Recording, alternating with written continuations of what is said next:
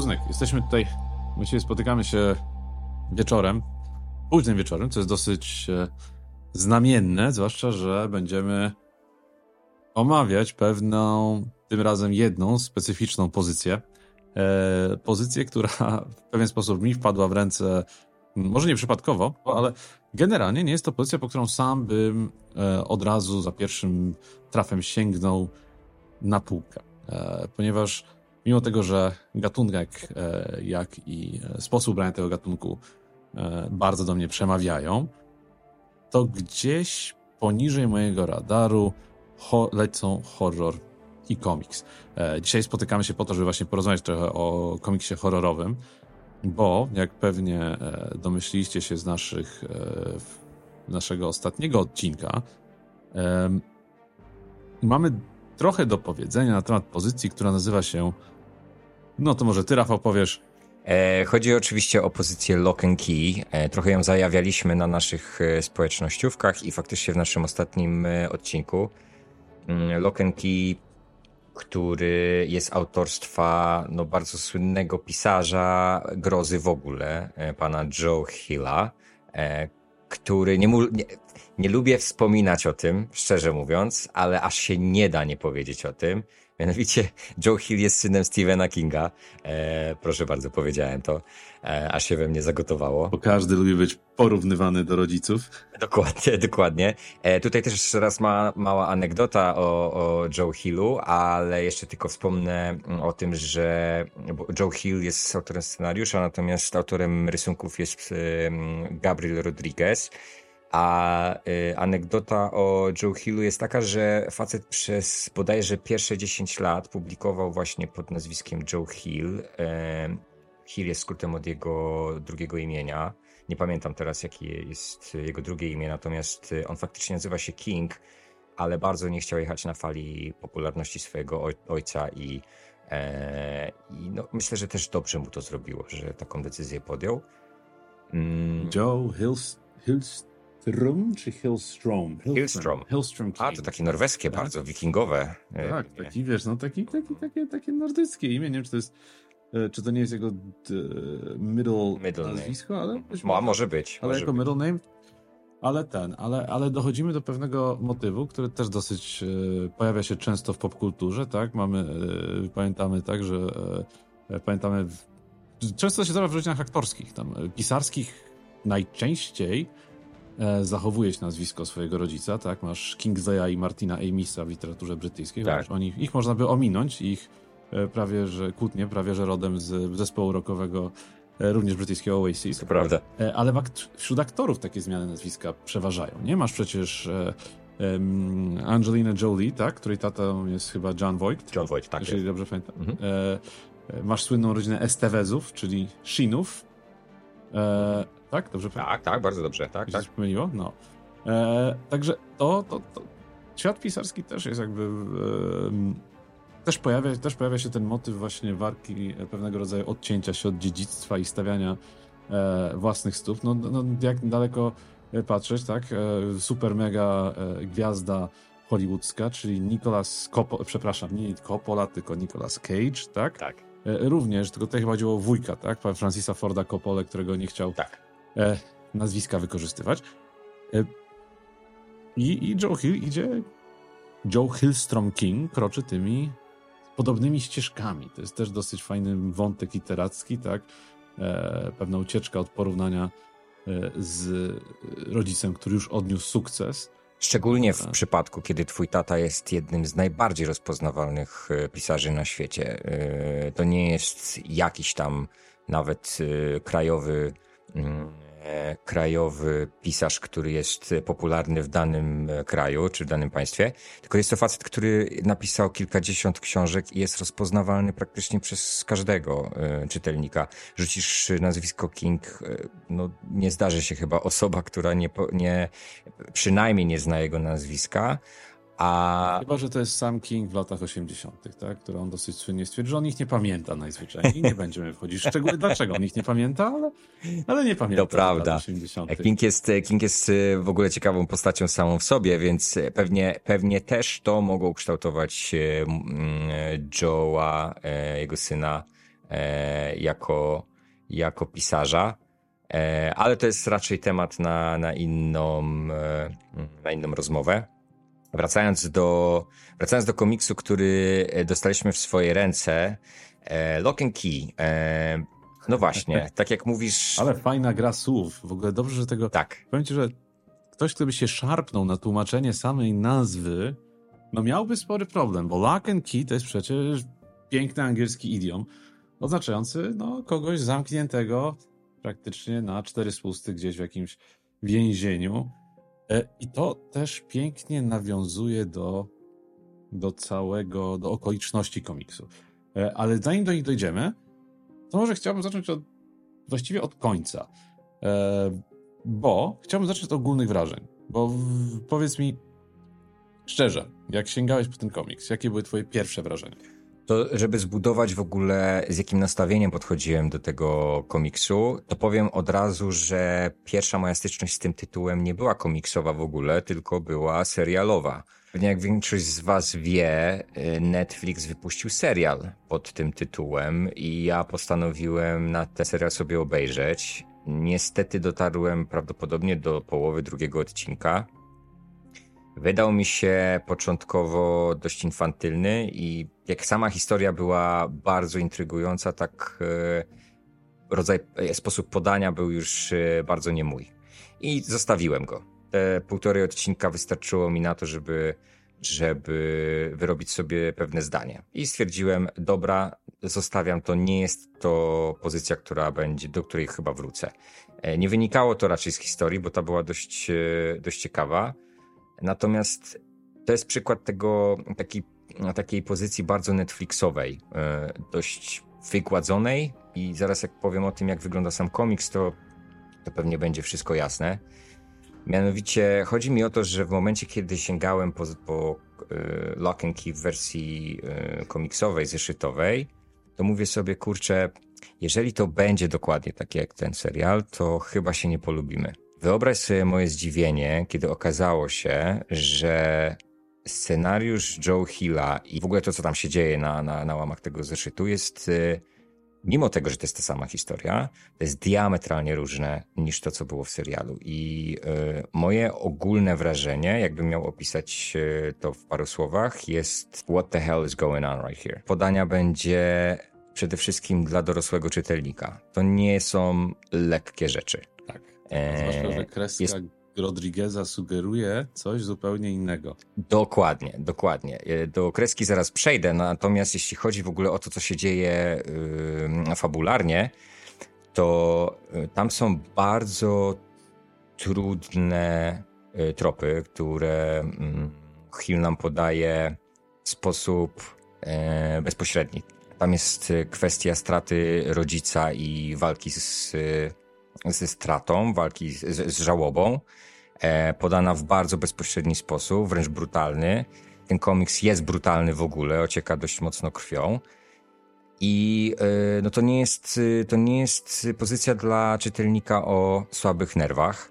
E, I teraz mi się to bardzo spodobało, dlatego że pierwsze, ja lubię takie rzeczy w ogóle w, w popkulturze, lubię to, to, takie rzeczy mm, w w filmie, w komiksie i w książkach, czyli rzeczy, które są trudne i też brutalne. A po drugie, byłem po prostu zaskoczony, nie spodziewałem się tego i myślę, że poprzeczka była u mnie zawieszona bardzo nisko, stąd też odbiór tego komiksu był e, właśnie bardzo pozytywny. Fabularnie właśnie to, natomiast jeżeli chodzi o kreskę, tu z ręką na sercu muszę przyznać, że e, z nią się nie polubiłem. Ale Mam duże ale. No. Dlatego, że wydaje mi się, że ta troszkę przerysowana, nawet bardzo przerysowana, umówmy się, krecha Rodrigueza i troszkę wręcz miejscami dziecinna krecha bardzo kłóci się z tym, co w ogóle się dzieje fabularnie, no bo mamy, wiesz, historię bardzo krwawą i, mm, i trudną i bardzo brutalną, a jednocześnie oglądamy to w obrazach, które mogłyby być narysowane ręką dziecka, nie? No właśnie I... do tego chciałem nawiązać. To jest... E, tak, i właśnie, i właśnie ten, i właśnie ja mówię, kurczę, co, co tu się dzieje w ogóle? Na samym początku, przez pierwszych kilkanaście mm -hmm. stron mówię, absolutnie mi się to gryzie. Ale im dalej w las, tym bardziej sobie uświadamiałem, że to jest celowy zabieg. I do teraz nie jestem w stanie powiedzieć, że mi się ta kreska podoba. E, ten styl rysunku nie jest zwyczajnie mój, to jest po prostu kwestia gustu i to mi nie odpowiada. Natomiast jako zabieg fabularny, zabieg, stylistyczny, to zajebiście działa, dlatego że ta historia w ogóle jest historią o dzieciakach. Ta historia jest w ogóle historią o stracie rodzica, opowiedziana z perspektywy dzieciaków. I jak to sobie uświadomimy, wtedy ten, ta, ta, ta stylistyka, ta forma klika, nie? E, tak jak mówisz, to jest historia z punktu widzenia dzieciaków e, i nawet powiedziałbym, że główne skrzypce, zwłaszcza tych pozytywnych bohaterów, przeżeranych też pewnym poczuciem winy, tak? Zwłaszcza Tyler chyba się nazywa ten. Tak, Tyler, tak, najstarszy z dzieciaków. Tak, tak. Najstarszy z tych dzieciaków jest największym jakby tutaj, największą tą szarą postacią z tych takich bardziej pozytywnych. E, mhm. Z dzieci, dzieciaków Lok. E, ale dla mnie prym narracyjny w ogóle wiedzie tutaj e, Bode czy tam Bodhi, jak go tam nazwiemy. Tak, e, Bodhi. Bodhi. Mhm. E, w momencie, jak uświadomisz sobie, że właśnie Bodhi jest tutaj twoimi oczami, to jasne, możemy mieć zastrzeżenia estetyczne co do kreski, ale ta kreska siada. Ona siada pięknie, e, bo jest, to jest opowiedziane to jest opowiedziane z perspektywy Bodiego, który ma, który jest bardzo małym dzieckiem tutaj, tak? Kracza do hrabstwa. W ogóle hrabstwo Lovecraft, czy tam miejscowość Lovecraft w Nowej Anglii. Ten setting jest dla mnie genialny. A to dlatego, że ja mam w ogóle taką swoją hipotezę dotyczącą literatury amerykańskiej, do tego też pewnie dojdziemy kiedyś, ale nie tylko komiksu, że każdy pisarz amerykański bardzo, bardzo, bardzo chce umieścić swoje opus właśnie w Nowej Anglii. Nowa Anglia jest takim amerykańskim Albionem. To jest taki, wiesz, to jest ten amerykański zalążek, gdzie ci koloniści wylądowali w XVII wieku, E, gdzie pewna antyczna, prawie że niepisana historia Stanów e, znalazła się, zaczęła się, był pewien zalążek. I przez to, że ta Nowa Anglia jest taka antyczna dla nich, oczywiście z naszego punktu widzenia antyczna to, jest, to są zupełnie inne jakby lata, natomiast ten, ta, ta, ta przestrzeń czasowa właśnie 400 lat, kiedy ta Ameryka się rodziła, rodziła się w pewnej tajemnicy, tak? Mamy przecież te słynne historie e, kolonii w Roanoke, gdzie e, nagle była kolonia i potem puf, nie ma jej po roku. I wiesz, i to wszystko jest owiane pewnego rodzaju mitem, tak? Masz e, też zresztą w tej okolicy, bo w Salem w stanie Massachusetts, to wszystko jest tam jakby rzutem beretem, nawet na warunki jakby europejskie, to jest to rzut beretem ta Nowa Anglia. Ona nie jest jakimś wielkim, rozsianym, wiesz, amerykańskim, dzikim zachodem, gdzie masz e, odległości liczone w tysiącach mil, tylko tu masz autentycznie wiesz, przejazdy z Rhode Island jesteś w stanie się dostać do, do, do Massachusetts w bardzo krótkim czasie, to właśnie w tej okolicy miałeś między innymi Salem Trials i tak dalej. To jest okolica, w której każdy amerykański pisarz próbuje umieścić chociażby jedno, y, każdy amerykański pisarz z nadziejami, z roszczeniami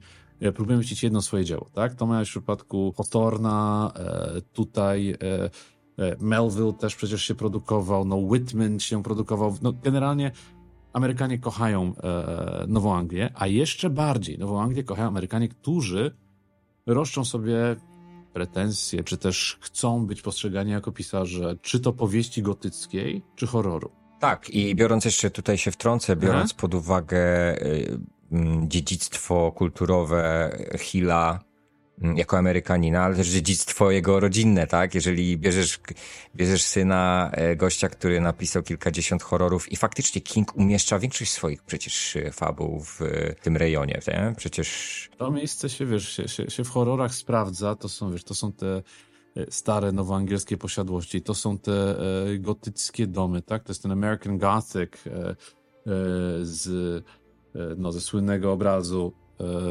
tak, tak to, to, z widłami. Tak, z widłami i, i e, notabene to jest chyba ojciec i córka, tak? Dobrze pamiętam, a nie, a nie e, jak to wszyscy chcą, e, interpretują mąż i żona. E, o wow, to, się, to, to tego nie wiedziałem. Ojciec i córka, tak. I oni tam mają w ogóle, to jest, ten obraz ma piękną historię. To jest kwestia jakby na zupełnie inny odcinek, ale ta nowa Anglia ciągnie, nie? E, a już wiesz, już i, i, z tego co pamiętam, Lovecraft z tegoż odcinka to jest albo to jest Rhode Island, tak? Nie. E, ale to jest Nowa Anglia. Tylko pytanie właśnie, czy to, czy to było Rhode Island, czy, e, czy to było Massachusetts? E, Massachusetts. Massachusetts. Massachusetts. Massachusetts. No to... wyspa, wyspa w Massachusetts, tak, Wysp... Lovecraft. E, a, propos, a propos w ogóle nazwy Lovecraft, która mm, która przejawia się tutaj właśnie jako miejsce, miejsce wydarzeń. Ja ostatnio mówiłem też przecież w ostatnim odcinku, że to był też przyczynek do tego, że że ja coraz z tym, z tym większym zapałem przysiadłem do, do czytania tego komiksu, e, ponieważ jestem e, dość sporym fanem Lovecrafta. E, okazuje się jednak, tutaj myślę, że nie zdradzę zbyt wiele z fabuły, ale okazuje się jednak, że to jest po prostu taki mm, ukłon w stronę Lovecrafta i tylko i wyłącznie jest to nawiązanie do, do niego poprzez nazwanie głównego miejsca wydarzeń jego nazwiskiem, a raczej nie jest to, przynajmniej w pierwszym tomie, nie jest to y, jakieś nawiązanie fabularne czy, y, czy stylistyczne, bo, bo, bo to absolutnie. Lovecraft miał specyficzny rodzaj horroru, a ja tu nigdzie na razie macek y, nie widziałem, więc nie sądzę, że, żeby to, to, to wynikało ponad to, oprócz tego, że to jest po prostu gatunek, gatunek horroru i, i tyle, nie? Czy wiesz, tak, tak, tak, tak, tak właśnie, ja, ja wielkim fanem jakiego sam, samego Lovecrafta jakoś E, nigdy nie byłem. E, próbowałem go dźwignąć e, w szkole podstawowej, pamiętam, e, właśnie e, zafascynowany. Lovecraft jest trudny, nie? Lovecraft jest trudny. Lovecraft jest przestylizowany i dlatego można się odbić od niego łatwo. Tak, tak. Lovecraft jest dla mnie takim trochę, sorry za porównanie, ale e, jest dla mnie takim Tolkienem horroru. Że jak się nie nastawisz na to, że jest trochę takiego właśnie przebierania przez tonę takiej legendy, takiego loru, e, to się od niego odbijesz. I z Tolkienem jest to samo, tak? Jak siądziesz do Simarion, znaczy Simarion akurat nie jest też taki zły, ale właśnie siądziesz do chociażby nawet Władcy Pierścieni jako takiego, e, czy, czy to, nie, Hobbit akurat nie był taki zły, ale przy Władcy Pierścieni, te, te, te historie rodowe, to, to, to, to, ten cały właśnie backstory, ten background, potrafi człowieka zniechęcić. To samo zresztą jest przecież przy, no, przy jeżeli chodzi o fantasy, przy George R. R. Martinie i, i całej pieśni E, ognia i lodu, bo e, tam tak samo masz e, dwie strony akcji, 40 stron backstory, nie? I to, to mnie w Lovecraftie trochę zniechęciło na początku, więc to był też kolejny jeden z przyczyn, dla, dla, których też tego komiksu nie traktowałem jako czegoś, co bym, po co bym sięgnął od razu, no i to był mój błąd. E, dobra, już się, już się zdradziłem. Już się zdradziłem. No właśnie, no właśnie, bo e, zadałeś mi pytanie, zadałeś mi pytanie na samym początku, jak ogólne wrażenia. Ja odpowiedziałem. E, no to teraz czas na, na ciebie po, po, tym, po tym dość e, o, okrężnym e, wstępie i małych dygresjach. E, no to powiedz, Marcin, jak ty, jak ty w ogóle widzisz tą pozycję? Na razie też tak ogólnikowo. Co, ogólnikowo mocno, to ja to widzę bardzo, jak, tak, tak jak mówiłem, zacząłem od od tego, że, że raczej bym y, sam po to bez polecenia nie sięgnął, y, ale jak już sięgnąłem, to wsiąkłem. Ja za pierwsze, pierwsze czytanie miałem po sobie, za, za sobą po już pierwszym dniu od e, Przeczytałem to praktycznie jednym, w jednym posiedzeniu. Drugie czytanie już sobie zrobiłem takie bardziej analityczne i wkręciłem się. Mamy podobne wrażenie, jeżeli chodzi o kreskę. Mówię, dla mnie ta kreska, dla mnie kreska w ogóle jest e, e jednym z, ze sposobów komunikacji języka, jest, jest, jest jednym z języków komunikacji I tutaj je jako narzędzie, jako środek stylistyczny, e, ta kreska się sprawdza. Ona, ona wprowadza, w ogóle wprowadza taki, taki fajny dysonans, jak dla mnie. To jest też przy horrorach bardzo ważne, bo w horrorach możesz grać na emocjach różnymi sposobami. Możesz grać e, jumpscarem, możesz grać brutalnością, możesz grać zabiegami fabularnymi, ale możesz grać dysonansem. I dysonans jest tutaj narzędziem genialnie działający. On jest zresztą też w pewien sposób e, zapowiadany, zresztą też e, foreshadowowany, jak to Amerykanie lubią nazywać. E, I do foreshadowing zresztą wrócimy, mam nadzieję. Mm, ale ten dysonans jest właśnie zapowiedziany kreską, ale jest też zapowiedziany w takiej pięknej scenie, gdzie z... pierwsze spotkanie Bodiego z Echem I, I, pamiętam, że e, właśnie rozmawiają o, o, o, pewnych artefaktach, które Bodhi musi zdobyć, i echo e, zmienia postać. Nagle z tej takiej, tam jest pokazany jest, jest kadr, w którym jest echo, i z jednej postaci zamienia się w. No właśnie, czy swoją rzeczywistą postać, czy, czy, czy, czy, czy zostaje obdarte z pewnej iluzji, do tego dojdziemy później. Ale tutaj gra foreshadowing, gra język wizualny bardzo ładnie. E, język wizualny, mówię, jako, jako pewien środek wyrazu stylistycznego i to mnie wciągnęło. E, ja jestem wielkim fanem e, odpowiedniego doboru środków przekazu do samego przekazu i tutaj ten przekaz się z tym środkiem zgadzają. Innym przykładem czegoś takiego było przecież, pamiętasz, Persepolis, nie? które e, przecież opowiadało o traumatycznych przeżyciach e, dzieciństwa w Iranie, opowiedzianych z perspektywy dzieciaka. I ta, ta dziewczynka, która opowiadała tą historię, jej, jej historia była odzwierciedlona, y, odzwierciedlona y, w tym stylu rysowania. Przecież on był, przecież był, był, był bardzo prosty, był y, czarno-biały, a jednocześnie opowiadał o takich tragicznych, mm, tragicznych wydarzeniach. Chociaż to też jest troszkę na innym poziomie. Ten Persepolis niestety, jakby on, on troszkę inaczej wyglądał w tym kontekście, że mógł być traktowany jako krecha dziecięca, natomiast nadal był odpowiednio ponury, tak? Można było się utożsamić z tą historią na poziomie rysunku. Natomiast tutaj faktycznie w Lock and Key mm, tutaj mamy no jest dość pstrokato, umówmy się, no, tak, jeśli chodzi tak. o, o, o, o, kwestię, kwestię wizualną. Jest też taki fajny fragment, bardzo mi się on podobał, jako właśnie takie uzupełnienie y, tego, jak ta krecha wygląda. Jest taka scena, jak y, matka, y, matka dzieciaków wraz z tym wujkiem Duncanem, bratem tego zamordowanego Rendela. Mm, siedzą sobie na ganku, piją wino. Tak. I ta mama czyta, mm, czyta rysunek, ogląda rysunek, czyta mini komiks. To jest taki komiks w komiksie, -huh. który narysował mały Body. I ten komiks jest okraszony notką od y, nauczycielki Bodiego, która jest w sumie zaniepokojona tym, co młody narysował. Tutaj bez zdradzania szczegółów.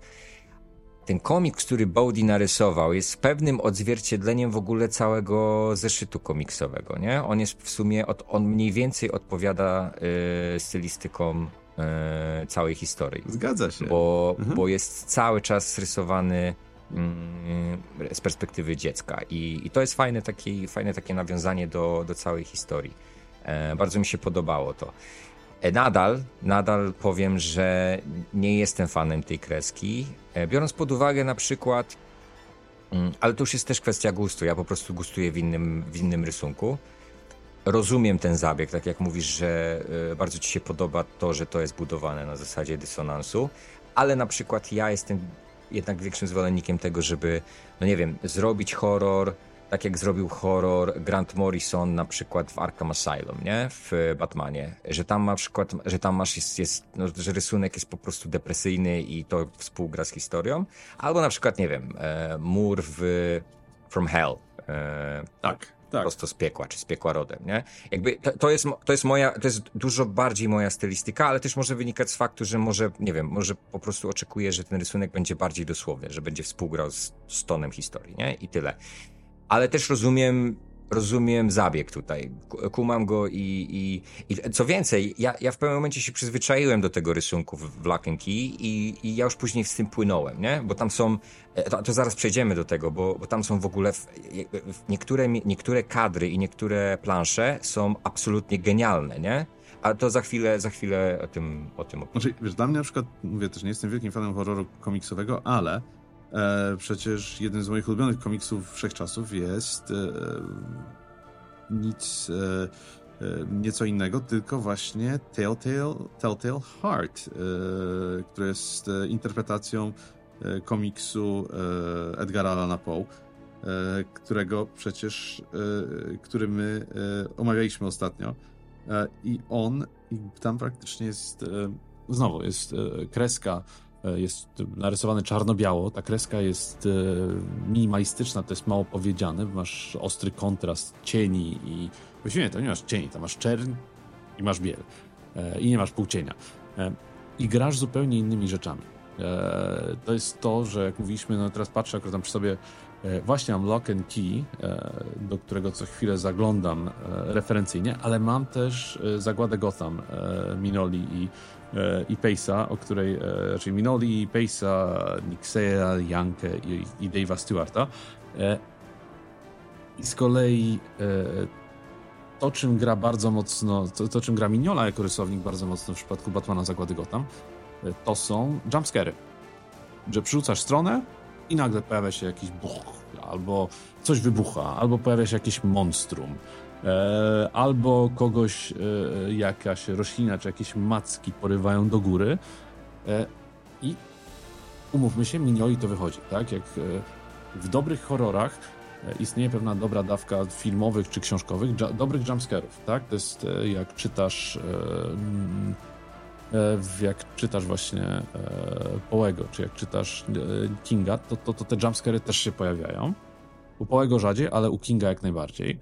I one też działają na emocje. Zresztą bardzo fajnie. Zresztą dochodzimy do pewnego momentu, w którym zastanawiam się, e, wiesz, każdy jakby e, gatunek literacki w pewnym sensie ma, ma, ma, ma jakiś e, swój cel wymyślony dawno, dawno temu.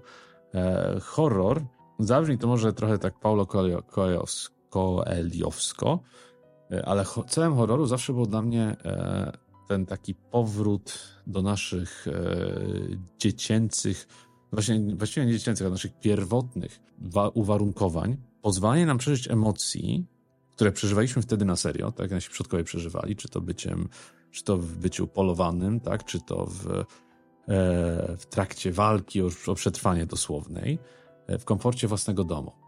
Tak, my chcemy się przestraszyć, a jednocześnie gdzieś tam z tyłu głowy to też tłumaczę czasami swoim dzieciakom, jak pytałem je, dlaczego, tata, dlaczego wy z mamą oglądacie jakiś horror albo jakiś straszny film, no i tłumaczę, że stary, to jest tak, że że to jest po to, żeby się przestraszyć, a jednocześnie podświadomie wiedzieć, że tak naprawdę nic mi nie grozi. I horror powinien działać na te ośrodki w mózgu, a w jaki sposób ten gatunek na, na nie działa, no to już jest dobór artysty. Tak, no i tak naprawdę jest subiektywny, tak? No bo mamy, e, mamy bardzo różne, różne rodzaje środków, które działają różnie na inne, e, na, na inne osoby jumpscary, jumpscary zadziałają inaczej na, na jednego i na drugiego. E, są fani, którzy są zupełnie fanami na przykład zupełnie różnych innych strachów, nie? mamy wysyp, wysyp y, wysyp różnych typów horroru. To, to jest jakby osobna szufladka, ale masz rację faktycznie, no faktycznie ten e, banie się w komforcie własnego domu to jest bardzo dobra definicja tego, dlaczego, dlaczego horror jest takim popularnym e, gatunkiem. Ale jednocześnie to jest to. E, jumpscare działa na mnie jak na każdego, dobrze zaplanowany jumpscare, tak? E, jednym z genialnych jumpscarów w historii kina, tak genialniejszych jumpscarów w historii kina była przecież scena prysznicowa w psychodzie Hitchcocka. E, ja się po tej scenie nie boję e, kąpać e, pod prysznicem w własnym domu. Nie boję że ktoś wyskoczy mi za kotary i wiesz, i, i no, to nie, to nie jest spoiler, jak 40 lat temu wszedł film zaciacha nożyczkami, czy nożem. E, natomiast e, powiem ci tak, do tej pory, wchodząc do jakiegokolwiek otwartego akwenu wodnego, e, gdzieś tam z tyłu głowy mam strach przed wielką rybą i gdzieś tam te takie dudnienie basowe z soundtracku Szczęk grami do tej pory. To nie był jumpscare. To było granie na suspensie i to takim bardzo mocnym suspensie, na naszym instynkcie przetrwania. I do czego zmierzam?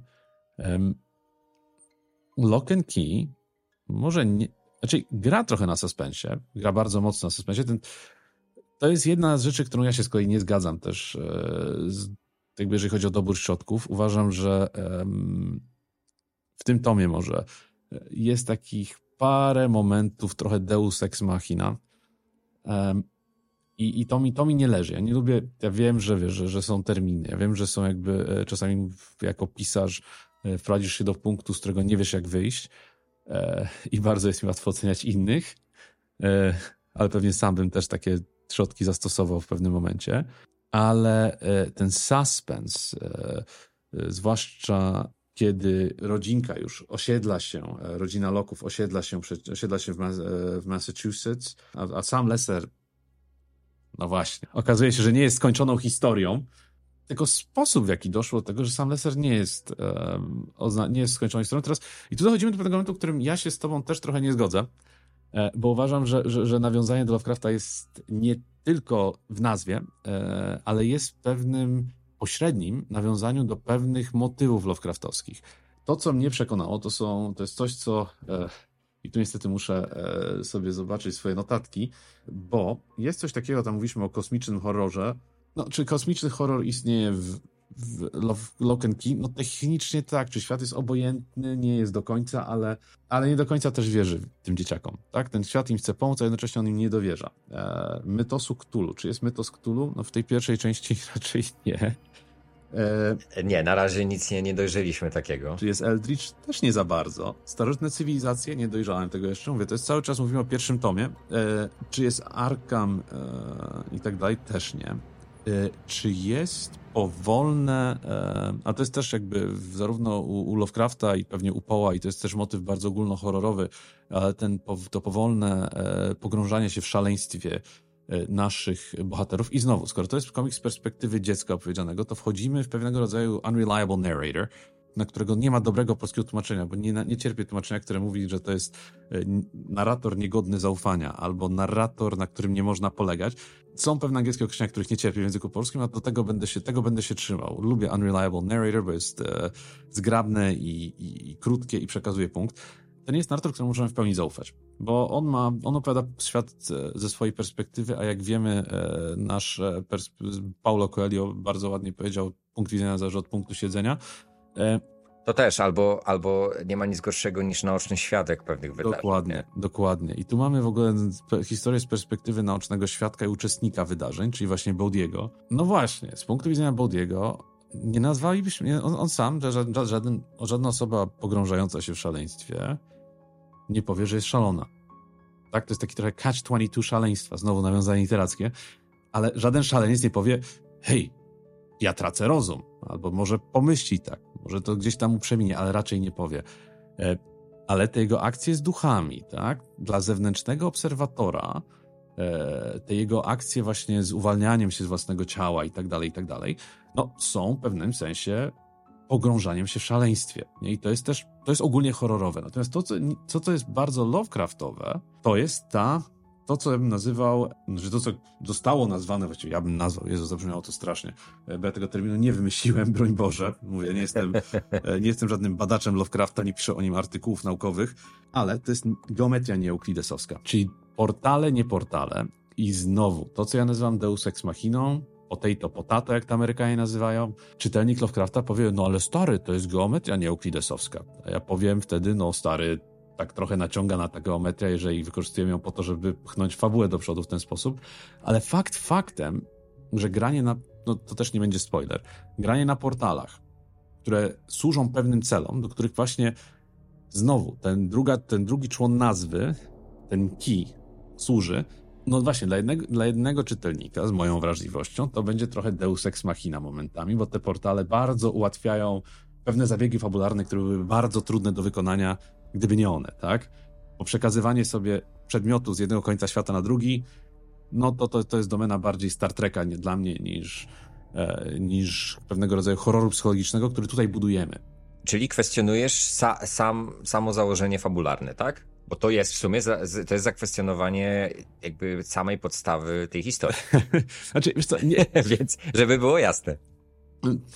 Wiesz, no... co, przy czym też to jest okej, okay, nie? To e, też znaczy, jest okej. Okay. Wiesz co, e, czy, czy kwestionuje fundamentu historii, czy, czy, czy... No dla mnie to jest pewnego rodzaju zgrzyt w maszynie, który nie przeszkadza w odbieraniu całej historii, tak? To jest tak trochę jak, e, nie wiem, bierzesz na tapet wielki obraz, no chociażby, no weźmy malarzy, którzy gustują w tego typu też e, e, niepokojach, czyli chociażby Boscha i doczepisz jednego szczegółu, który jest ważny, ale jest pewnego rodzaju szczegółem.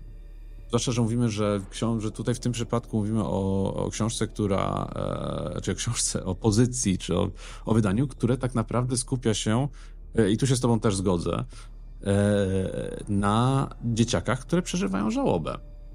E, które przeżywają pewną, pewnego rodzaju traumę rodzinną, tak? Próbują sobie poradzić z faktem, że e, znowu, e, to też nie będzie spoiler, bo to jest początek komiksu, że, że, że ktoś, że, że, że, ich, że ich ojciec został zamordowany i radzenie sobie z, fakt, z faktem, że no właśnie, że taty nie ma i tata został zamordowany, to, to jest szczegół, to, to, to o czym ja mówię. To, to, nie, to nie, nie przekracza w całości tego dzieła. To jest po prostu coś, co tak trochę gdzieś tam... Co ci zgrzyta, zgrzyta. rozumiem. Tak tobie zgrzyta ta kreska. To jest, nie, odbiera, nie odbiera mojego, nie, nie, nie, nie umniejsza e, mojego zdania o samym jakby, e, o samym dziele, tak?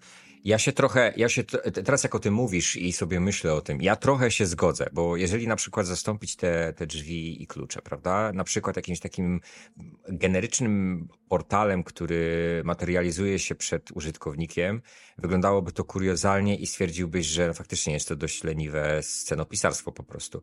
E, trzeba przyznać, że drzwi i klucze wyglądają troszkę i przedstawiają się dużo bardziej elegancko, Aha. faktycznie ale jak faktycznie o, o, o odrzesz je z, e, z tej stylistyki, to faktycznie mogę się zgodzić, że jest to trochę leniwe.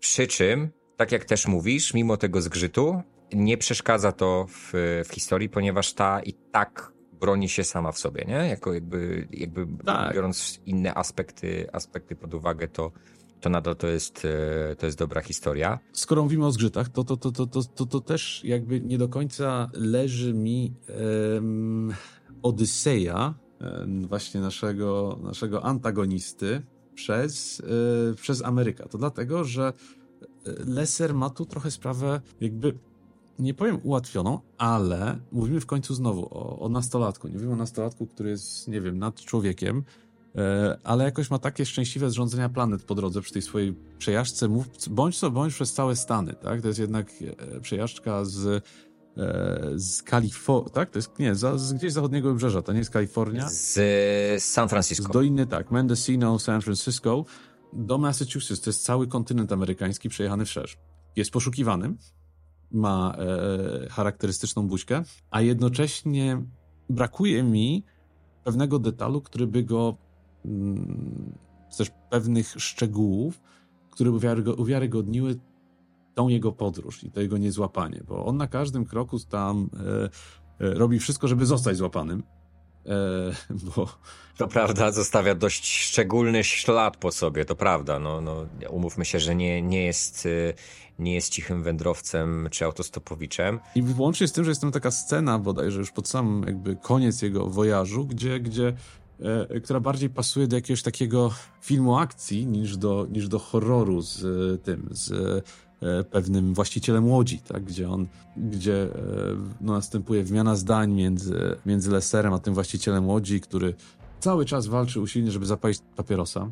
Leser oczywiście dołączy tego, dołącza tego właściciela do swojego właśnie E, śladu e, dla śledczych, ale ten właściciel przewiduje to, co Lesterum będzie chciał zrobić. Nie? Jednocześnie mówię, mamy wielki pościg, a to nie jest e, dzicz, e, którą mógłby się spodziewać po środkowym zachodzie, czy też po, po, po dzikim zachodzie, po górach skalistych, po preriach, gdzie masz naprawdę e, ogromne połacie otwartej przestrzeni.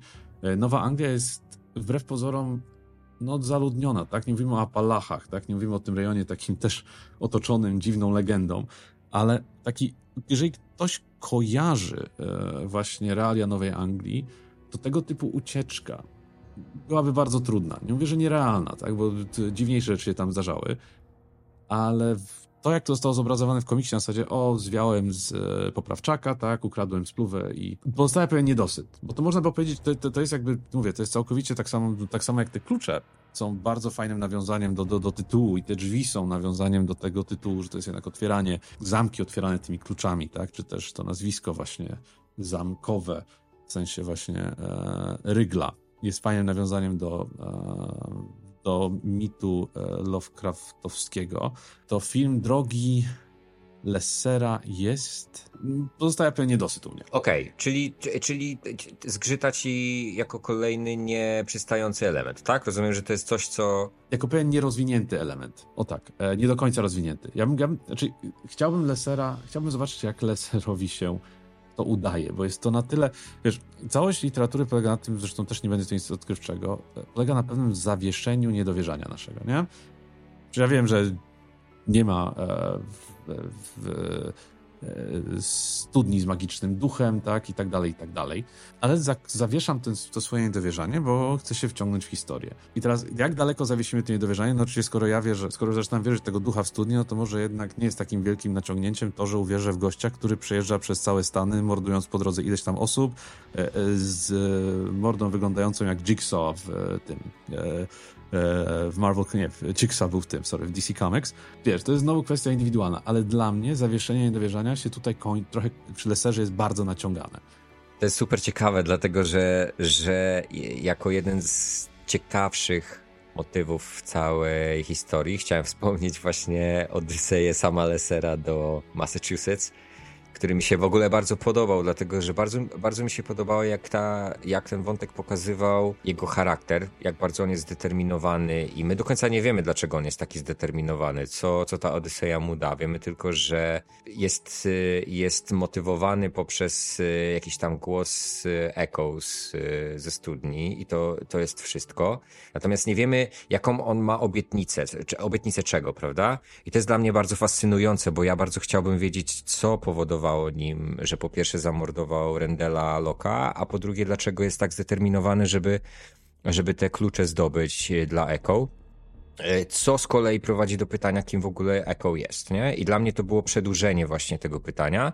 Ta Odyseja, e, Odyseja sama. I w ogóle sam jest dla mnie bardzo ciekawą postacią, dlatego że te wszystkie retrospekcje, które były pokazane w, w zeszycie w kontekście jego relacji z Tylerem, E, I to też jest w ogóle bardzo fajny wątek i tego, jak e, to mogło być odrobinę naciągane, a mianowicie to, dlaczego on zdecydował się zabić e, ojca Tylera, ale też jego relacja z samym Randelem, Randelem Tylerem, przepraszam, Randelem Lockiem, no bo Randall Locke był przecież psychologiem szkolnym, nie? który prowadził sama poprzez jego dość ciężką ciężką ścieżkę. Sam też nie miał lekko w życiu, y, pochodził z dysfunkcyjnej rodziny. I to jest dla mnie fascynująca postać, tak na poziomie, na poziomie takim emocjonalnym. Może być trochę kliszowa, przyznaję może być trochę kliszowa, ale mimo wszystko ja, ja patrzyłem na niego z, du z dużą dozą zaciekawienia i dlatego ta Odyseja jego bardzo mi się podobała. Co więcej, na poziomie graficznym zajebiście była przedstawiona. Ta, ten wątek rybaka, o którym wspomniałeś, ta scena z zapalniczką bardzo mi się podobała, więc tu, tu ewidentnie kwestie kwestie subiektywne wchodzą w grę i gustu, bo, bo mówimy o tych samych scenach w zupełnie różny sposób. I na przykład na, na bardzo szerokiej planszy pokazane, jak on tego biednego rabaka zabija, nie? Czyli masz po prostu szeroki, e, szeroki kadr e, wody i wyspy gdzieś tam na drugim planie i po prostu malutkie bęk przy łodzi, które świadczy o tym, że on niestety tego, tego e, biedaka rybaka morduje. I no dla mnie to są takie środki wyrazu, które, które dodają dużo mocy do tego, do tych historii. No, ten wątek mi się bardzo podobał, tym bardziej, że, że on był przeplatany tym, co się dzieje u loków y, w Massachusetts w Lovecraft, jak oni się próbowali dostosować tam do, do tego życia, jak e, Tyler próbuje sobie poradzić z tym poczuciem winy. To też jest w ogóle wątek Tylera bardzo fajny w kontekście tego, jak on sobie radzi z tymi wyrzutami sumienia. Znaczy ja co do Tylera się z tobą bardzo zgodzę. Tyler jest postacią mocno tragiczną. My też nie wiemy, ile on miał wpływu tak naprawdę na, na sama, tak? No to, to, to mamy, wiesz, mamy scenę właśnie rozmowy przy szkole i to jest, wiesz, to jest taka sytuacja, jak e, są... E, bardzo często masz ludzi żałujących, co e, powiedzieli osobom bliskim właśnie e, tuż przed odejściem tych osób bliskich. Bardzo często masz, pojawia się motyw poczucia winy, tak? Gdzie nakładamy na siebie często winę za to, że powiedzieliśmy komuś za dużo, zanim ta osoba odeszła, albo powiedzieliśmy za mało. Tutaj no mówię, to, to jest też kwestia jakby warsztatu pisarskiego Hilla. Tutaj masz tą scenę, która jest jednocześnie genialnym niedopowiedzeniem, skoro mówimy o tej scenie przed szkołą już, ale pozwala nam wejść w buty właśnie e, samego starszego Loka. Bo my tak naprawdę do końca, tak, tak jak powiedziałeś, do końca, znaczy przynajmniej dla mnie, my do końca nie wiemy, czy rozmowa Loka e, z samym się e, była e, tym, co pchnęło e, sama, żeby zastrzelił Rendela, czy też sam, sam miał ochotę e, zastrzelić Rendela. Tam jest taka znamienna e, cisza tak. e, między tym, co, co mówi Tyler, czyli mówi, ach, jak pamiętaj, jak w sumie będziesz miał, będziesz za, chciał zabić mojego ojca, pamiętaj, żeby, żeby to zrobić za mnie. I oni siedzą na tych schodach i, i tam jest taki kadr, który, który zna, znamionuje tą ciszę między nimi i to jest bardzo wymowne, dlatego że można by było myśleć, że wtedy właśnie sam koduje sobie, że, że ma to zrobić przy najbliższej możliwej okazji, nie? Tak, to jest ten nawet, no, no, mam nawet tę stronę otwartą. To jest ten tekst, jeśli kiedykolwiek postanowisz zabić swojego ojca, zrób coś dla mnie i zabij mojego przy okazji. To jest w ogóle też genialne, tak, tak skoro jesteśmy w tej scenie właśnie e, e, o zabijaniu ojców, e, zabrzmi to dosyć strasznie, e, ale mówiliśmy o właśnie o, o motywach, e, no, o motywach Lovecraftowskich e, w tym komiksie. E, tu pojawia się motyw freudowski. To jest jakby, to jest bardzo, bardzo freudowskie. Przecież to jest freudowski e, Edyp, jak wypisz, wymaluj. I to jest e, jakby e, e, też kolejny motyw, który pojawia się, w, pojawia się w literaturze przecież bardzo często, tak? E, e, I nie powiesz mi, że Joe Hill, który jest synem, ca- cały czas będziemy do tego wracali, ale to pięknie tutaj nawiążę, że Joe Hill, który jest synem Stephena Kinga, nie powiesz, że miał fantazję o tym, że chciałby zabić własnego ojca, bo to, to, to, to, to, to jakby nie, nie, nie o to mi chodzi. Ale wradzasz się w buty e, w rodzinie, w której masz jednego z em, najbardziej szanowanych, najbardziej znanych pisarzy popularnych świata. Ty sam zostajesz pisarzem. Tutaj podświadomie myślę, że bardzo mocno Joe Hill gra e, tym e, najstarszym Lokiem właśnie na takich trochę własnych doświadczeniach. Niekoniecznie, wiesz, nie, nie, nie, nie, nie widział pewnie śmierci własnego ojca, ale te pewne emocje na pewno nie są mu, nie są mu obce e, i go doskonale to przelewa na papier. E, I to jest ten motyw, powiem ci, no to jest tak, jak wspomniałeś w tym komiksie narysowanym e, przez Bodiego, który jest komiksem wewnątrz komiksu. E, I to jest też piękne nawiązanie do, do, do, do, do, genialnej tradycji literackiej, e, którą jest play within a play.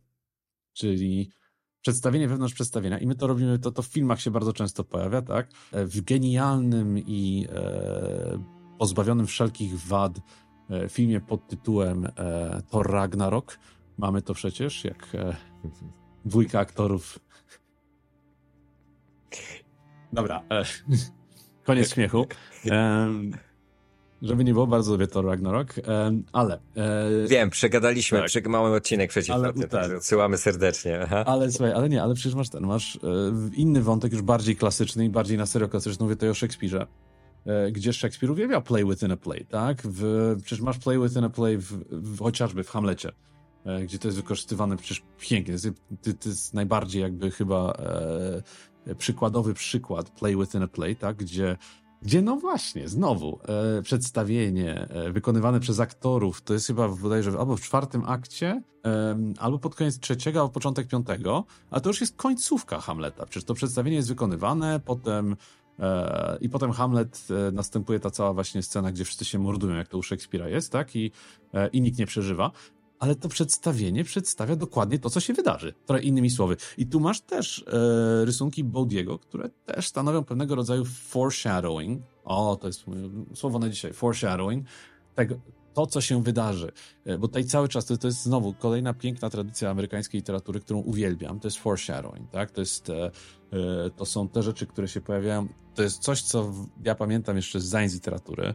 Jak ludzie chcą spać, to proszę wyłączyć teraz się na 5 minut będzie e, powrót na chwilę na e, trochę do teorii literatury e, i do historii kultury, bo to jest coś, co osiągnąć swoją apogeum mogło tylko w takiej kulturze jak amerykańska. A wynika to z tego, że Amerykanie są przecież w dużej mierze protestantami, ba, są protestantami, którzy historycznie pochodzą z bardzo specyficznego nurtu protestantyzmu, w którym dosyć mocną rolę odgrywała predestynacja. Czyli to, że nieważne co zrobisz, jak jesteś no, jak jesteś e, zbawiony, to jesteś zbawiony, a jak jesteś potępiony, to choćbyś, nie wiem, e, był najbardziej kochanym człowiekiem na świecie, to i tak będziesz potępiony, nie? Czyli los jest za nas ułożony e, i to odnalazło odzwierciedlenie w literaturze angielskiej, tak? Ten los, który jest za nas ułożony, który jest pewnego rodzaju fatum, nie fatum, czy też losem, jest przesądzony. Nie mamy nic na to wpływu, ale ten los też lubi nam podawać pewne sygnały do tego, co będzie robił. Mm, My to, ja to znam chociażby ze Szkarłatnej Litery, e, to jest pięknie widoczne też w, w u w Moby Dicku, e, w Red Badge of Courage e, Stephena Crane'a chyba. W filmach to jest genialne, znaczy to jest też bardzo często wykorzystywane. Scorsese to bardzo często wykorzystuje świadomie, tak? To jest wy, ten wyświechtany motyw litery X, czy tam krzyża, jak ktoś ma zginąć w The Departed. I w Lock and Key tak samo. Hill e, sięga garściami z tradycji literatury amerykańskiej i to też mi w tym, do tym komiksie do niej przemawia. To nie jest tylko, wiesz, znowu prosta historia obrazkowa, która ma cię przestraszyć, ale to jest historia obrazkowa, która przekazuje bardzo e, fajne treści w sposób bardzo dobrze dobrany do, mm, do historii. E, I to jest historia, która czerpie nawet nie garściami, ale łopatami z bogatej tradycji literatury amerykańskiej. I w to mi graj. To jest coś, co, co, co mnie przekonało, mimo tych niedociągnięć, mimo właśnie tam potknięć i ta właśnie, może nie predestynacja, chociaż może tak, bo ten dom i fakt, że jednak e, i stary Lok, e, i młody mają podobne problemy. Ja już mówię, dalszych zeszytów jeszcze nie czytałem, bo sobie chcę to zostawić, żebyśmy sobie o tym później rozmawiali.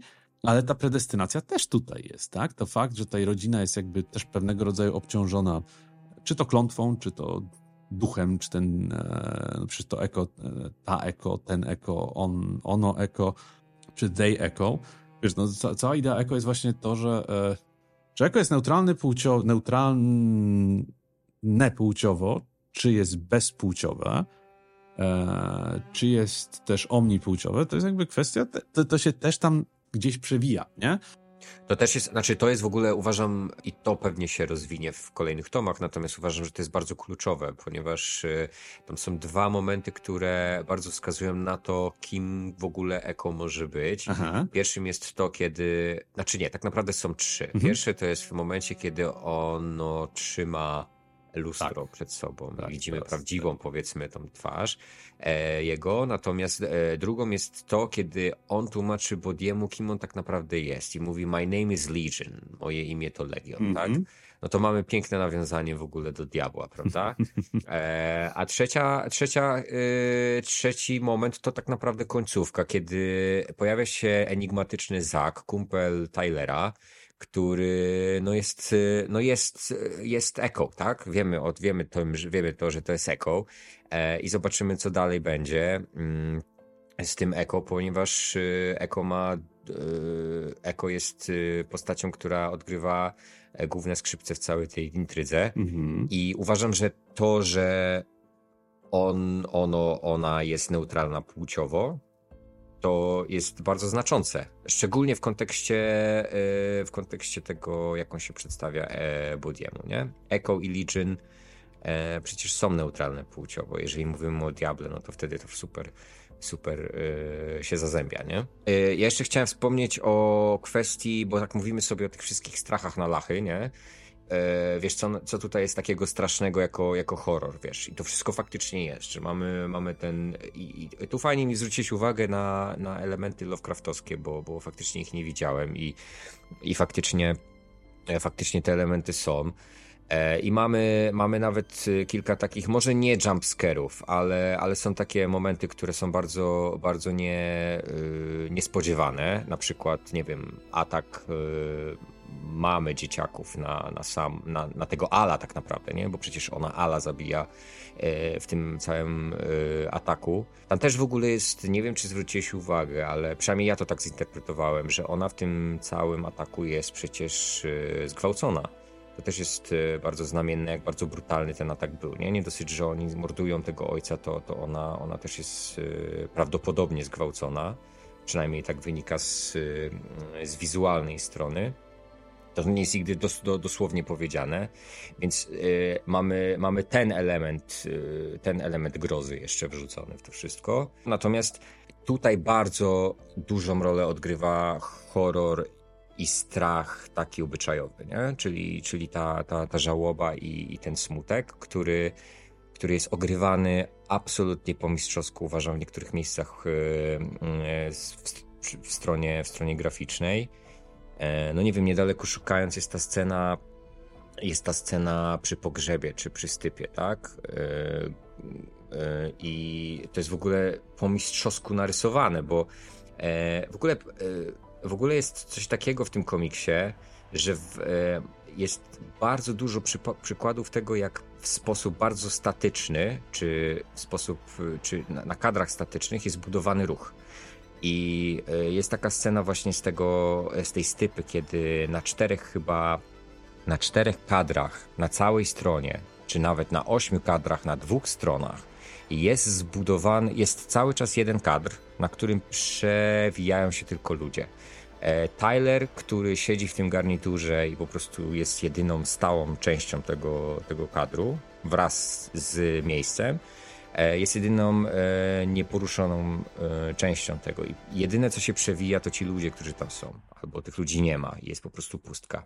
I to w tak piękny sposób pokazuje to, jego mentalny stan, bo, bo on po prostu jest opuszczony przez wszystkich, przez wszystko. I nawet jeżeli ktoś podchodzi do niego i próbuje w jakikolwiek sposób go pocieszyć czy zagadać, jest to po prostu nietrafione. I to w bardzo, e, bardzo ładny sposób pokazuje, jak bardzo on jest e, sam w tym wszystkim, nie? I, I, też jest, to też jest znamienne, że to jest Tyler, nie? Że to nie jest Bodie albo Kinsey, o której też w ogóle nie wspomnieliśmy dzisiaj. Ja też chciałbym parę słów powiedzieć, czyli ich siostra, ale Tyler jest znamienne, że właśnie to Tyler dostaje, dostaje te kadry. Bo to on, mam wrażenie, jest chyba najbardziej, najbardziej, może nie chcę powiedzieć, że jest najbardziej dotknięty w tym, no ale przez te jego wyrzuty sumienia i to, jak on, jak on przeszedł, jak, jakby, jak doszło do tego e, mordu i, i jaką on rolę w tym odegrał, mm, no to, to, to jest e, znamienne, że to jest on w tych kadrach i w tych sytuacjach. No i chciałem powiedzieć, że Rodriguez, ten rysownik, on, on właśnie w tych takich kadrach właśnie buduje, nawet widzisz, nawet nie napięcie, nie napięcie mm, E, związane z jakimiś duchami i strachami wyłażącymi z ciemności, tylko to są strachy, które wynikają z naszych emocji, tak? z, naszych, e, z naszych bolączek, takie, takie sercowe, więc to jest, to jest naprawdę fenomenalne. To nie jest jedyny przykład tych e, paneli, które są takie sekwencyjne, o których wspomniałem. Mianowicie, tu akurat był ten wątek obyczajowy, ale na przykład jest taka scena, kiedy Bodhi już któryś raz z kolei rozmawia z Echo E, przy studni. I to jest absolutnie genialne, jak, jak pokazana jest sekwencyjność w tym, e, w tym momencie. To jest rozdzielone na dwie strony. Nie wiem, czy kojarzysz, e, ko kojarzysz ten, ten fragment. Bodhi wtedy świeci latarką. On ją włącza i wyłącza. Przełączając latarkę, pyta, pyta Eko o różne rzeczy. I to jest jeden z tych momentów, kiedy Bodhi tak naprawdę łapie, zaczyna łapać w ogóle wątpliwość, kim Echo jest i czy to faktycznie Echo ma e, dobre zamiary. E, absolutnie genialna scena e, i w warstwie wizualnej e, do, wtedy dopiero zobaczyłem, że Rodriguez ma to bardzo przemyślane, jeśli chodzi o, o rozplanowanie kadrów. To, to mi się bardzo spodobało, dlatego że mam wrażenie, że nawet jeżeli nawet jeżeli pewne rzeczy mogą być e, przestrzelone, tak jak, nie wiem, mówiłeś o, o Odysei sama, to, to nadal, nadal mam wrażenie, że wizualnie to, to działa, nie? Że, że to jest, e, te kadry są naprawdę e, zajebiście rozplanowane i u niego ta, sekwen, ta sekwencyjność działa na tych niby statycznych panelach. I to mi się bardzo, bardzo spodobało u niego. Statyczne panele to jest, że ty mówisz o, tych, o, o tej latarce, to jest taka piękna też sekwencja, też to jest jedno stronnicowa. E, nie, właściwie też. E, Rodriguez ma to do siebie, że lubi te takie sekwencje przeciągać, e, która jest potem, która jest powtórzona potem na sam koniec jakby historii. A, te drzwi. Jest, nie, nie, nie, raczej drzwi swoją drogą. Mi, się, mi chodzi o rozmowę Boudiego z, z mamą. Łowi ryby, stoi z tą wędką, tak? Ta mama przychodzi o lasce, rozmawiają o tym, co właśnie Bodhi przeżywa. On się jej zwierza, że, a, że, rozma- że był duchem i tak dalej, i tak dalej. E, I wtedy też ta strona się przeciąga i on trafia do, do studni. On poznaje wtedy Eko, tak, wyławia znamiennie. On ma tą wędkę e, do wyławiania skarbów e, i na początku wyławia puszkę. A znowu, Amerykanie mają can of worms, tak? Co jest określeniem na kłopoty, więc wyławia puszkę, a potem już e, trochę w zwierciadle, patrzę właśnie w odbiciu i co jest znamienne, mm, jak spojrzysz, to kadr na początku jest kadrem z nadwody, jest kadrem e, postaci. Kadr pod koniec książki, kiedy on wyławia coś trochę innego, e, jak, no, jak pojawiają się nowe po, postacie w Lovecraft, to jest kadr, który jest ujęciem na wodę i wtedy wyławia klucz i ta, to też jest znamienite, tak? Masz ujęcie nie na rzeczywistość, gdzie on wyławia tą, tę puszkę, tak? I, I masz pewne nawiązanie do tego, że to jest jakby jego rzeczywisty świat e, i, i on jest mocno ugruntowiony jeszcze w rzeczywistości. E, I znowu jest to ten Descent into Madness nasz Lovecraftowski, e, gdzie ten kadr drugi to jest odbicie lustrzanego świata. I jak pewnie wiemy z Karola i innych autorów, lustra są naszymi e, drogami do zupełnie innego świata, tak? To też są pewnego rodzaju portale, to też są pewnego rodzaju drzwi. Tu masz odbicie lustrzane Baudiego, w którym być może, może zbyt głęboko się w to wczytuje, ale można już zaczynać jego jakby, e, jego własne zejście do szaleństwa. Mówię, no to się, postać Baudiego w ogóle zapowiada się bardzo ciekawie, bo ta niewinność dziecka zderzona z tą traumą i z tą tragedią i e, z tym niewyobrażalnym cierpieniem, to jest w ogóle pożywka dla, e, dla tego typu pisarzy, a jednocześnie, a jednocześnie właśnie, to jest taka też sugestia, że być może za pomocą tego samego kadru, że być może jednak e, e, Bodhi już powoli sam wkracza w bardzo, bardzo niefajny grunt. Czy on tam wkroczy dalej? Zobaczymy. To jest, ciekawe, to jest faktycznie ciekawe spostrzeżenie, yy, coś co można śledzić, bo bo faktycznie, jeżeli to, jeżeli to okazałoby się e, przykładem foreshadowing, no to tym bardziej. Jeszcze, jeszcze słów parę na temat Kinsey, bo myślę, że tak, ją Kinsey pominęliśmy niestety, a Kinsey jest postacią bardzo ciekawą. Bardzo ciekawą. I wiesz co, ona, mam wrażenie, że wpisuje się w te, w, te lęki, w te lęki emocjonalne w tej historii, szczególnie dlatego, że ona... Y w moim mniemaniu służy jako taka, mm, jako taka faktycznie starsza siostra dla Bodiego przede wszystkim e, i jest bardzo fajnie ta relacja ich pokazana, szczególnie w momencie, kiedy Bodhi stara się pokazać, co robi klucz, który znalazł i ona myśli, że, że chłopak udaje przed nią martwego. E, też notabene pokazane na, na, na kadrach powtórzonych i, i tylko i tylko, e, tylko postacie się zmieniają tam na, na, na, przestrzeni ich. Natomiast y, ona też sama przechodzi bardzo ciekawe rozterki y, związane z nową szkołą i z nowymi znajomymi i bardzo mi się podoba to, jak ona jest napisana pod kątem właśnie radzenia sobie z traumą. E, jak bardzo odtrąca ludzi jak bardzo myśli, że powinna odtrącać ludzi, ponieważ y, E, ma wrażenie, że czegokolwiek się dotknie, to, to od razu zniszczy, albo e, ktoś po prostu ją odtrąci. Ona boi się. Ona jest przykładem czegoś, co psychologowie nazywają, jak dla mnie, survivor's guilt. Dokładnie, dokładnie tak. E, tam, gdzie e, tam, gdzie nasz e, starszy brat e, jest e, przykładem osoby, która obwinia się za to, że może coś źle powiedziała w danym, wiesz, że może coś źle powiedziała i to było przyczyną wypadków. E, tak, już na wszystkich kadrach, na których ona się pojawia, mamy z kolei właśnie poczucie, że ona czuje się winna tego, że uciekła przed Lesserem razem z Bodiem. Tak, mamy właśnie tą, taką, znowu, statyczne kadry, gdzie e, masz Bodiego w tej swojej formie duchowej, patrzącego na nią, przytulającą poduchę, tak? I następny kadr jest ona w tej samej pozycji, tuląca z całej siły właśnie Bodiego na dachu domu, w którym ich ojciec zginął, nie? E, I dla mnie ona ma survivor's guilt. To jest ten, to jest ta, ta, ta, ta, wiesz, to jest to poczucie winy osoby, która przetrwała traumę i która ma poczucie, że być może nie zrobiła wystarczająco, żeby tę traumę powstrzymać.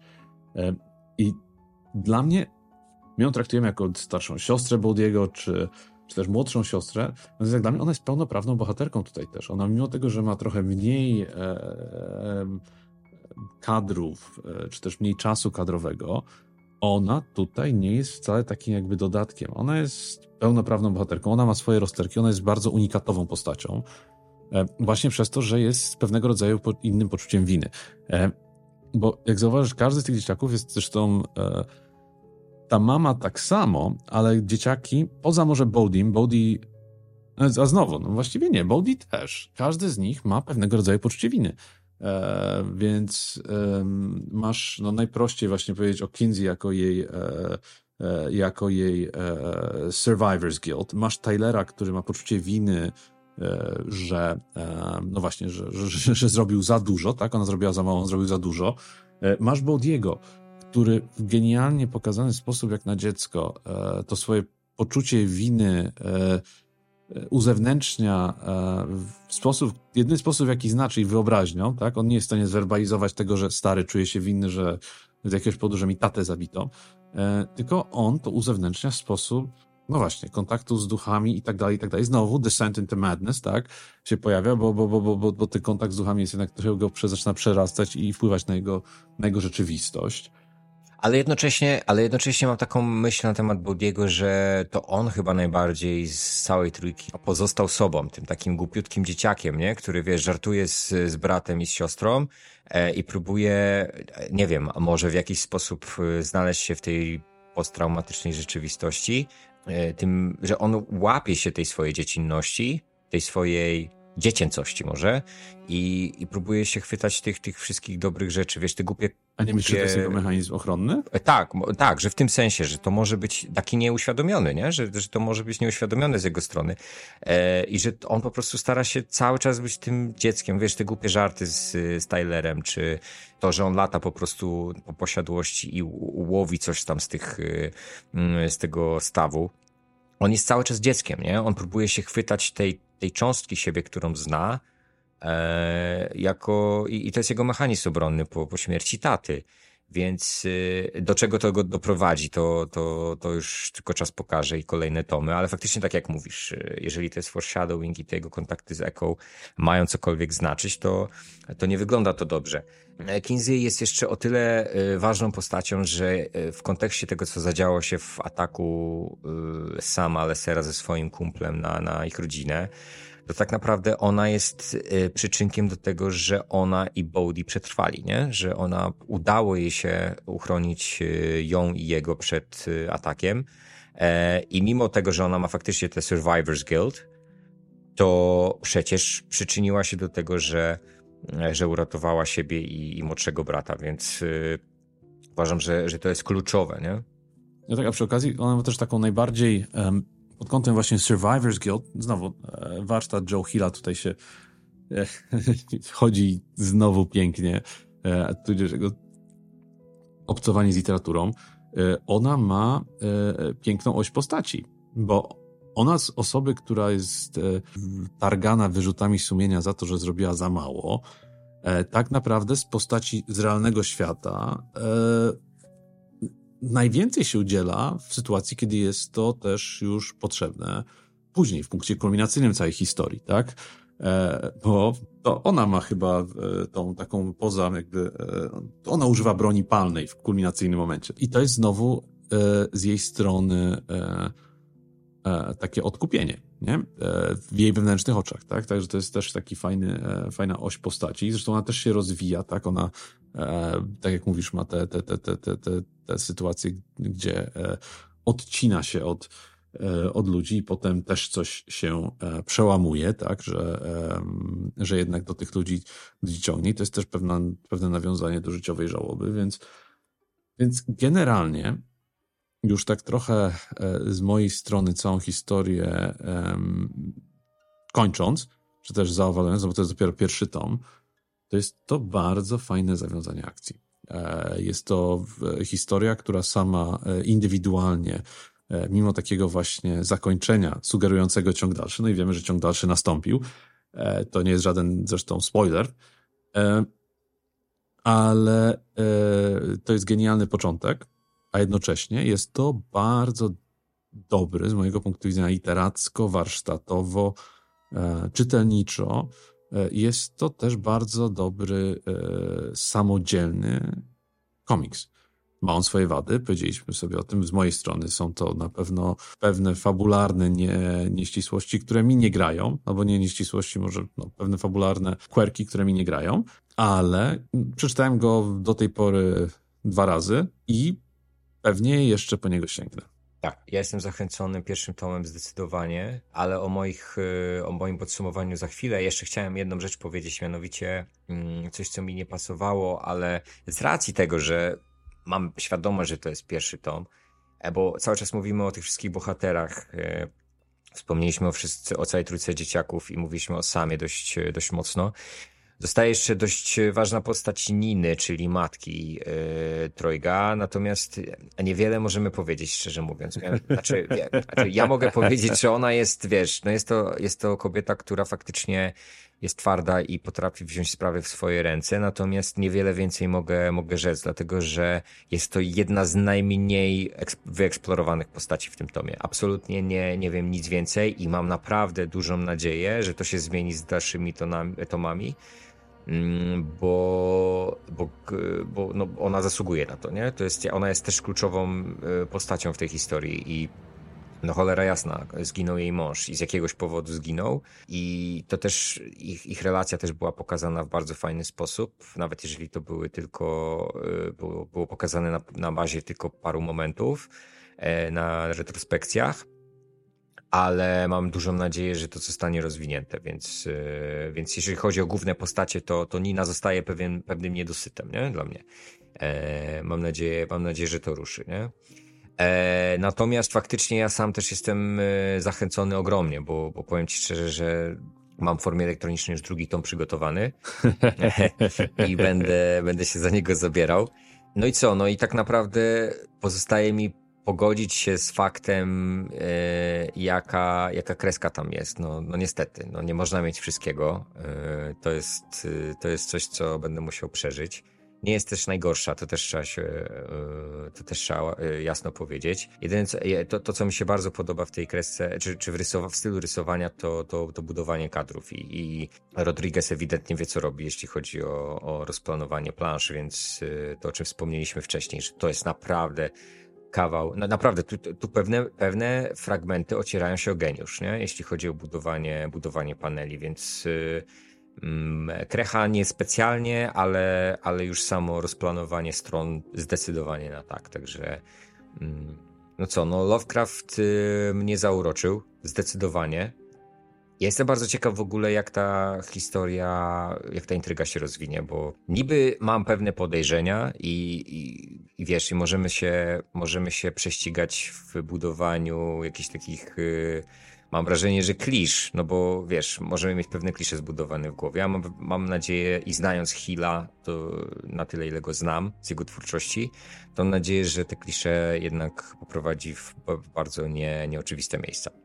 No i właśnie w te nieoczywiste miejsca mam nadzieję, że, że niedługo trafimy i że będzie przynajmniej tak dobrze i tak zaskakująco i, i tak wielowarstwowo, bo dobrze to jest bardzo wyświetlane określenie, ale będzie tak wielowarstwowo i tak zaskakująco jak, e, jak Welcome to Lovecraft. I to mogę trzymać. Ja pewnie uderzę w polską tłumaczoną wersję papierową. Bo tak sobie chcę to rozłożyć, żeby właśnie zachować niespodzianki i, i, i czytać na świeżo. A może dam się skusić i przeczytam wersję, wersję anglojęzyczną, zobaczymy, ale na pewno, na pewno sięgnę po, po dalsze tomy, bo widzę, że jest, że jest tego sporo i jest to uniwersum warte, warte zbadania. Owocnego badania pewnie tobie i, i sobie i czytelnikom życzę i przyjemnej lektury, e, bo w tym przypadku według mnie warto, żeby choćby wyrobić sobie własne zdanie. Zgadzam się w stu procentach. Sięgajcie po e, Witamy w Lovecraft, tą pierwszy serii Laffenki autorstwa Joe Hilla i pana e, Rodrigueza.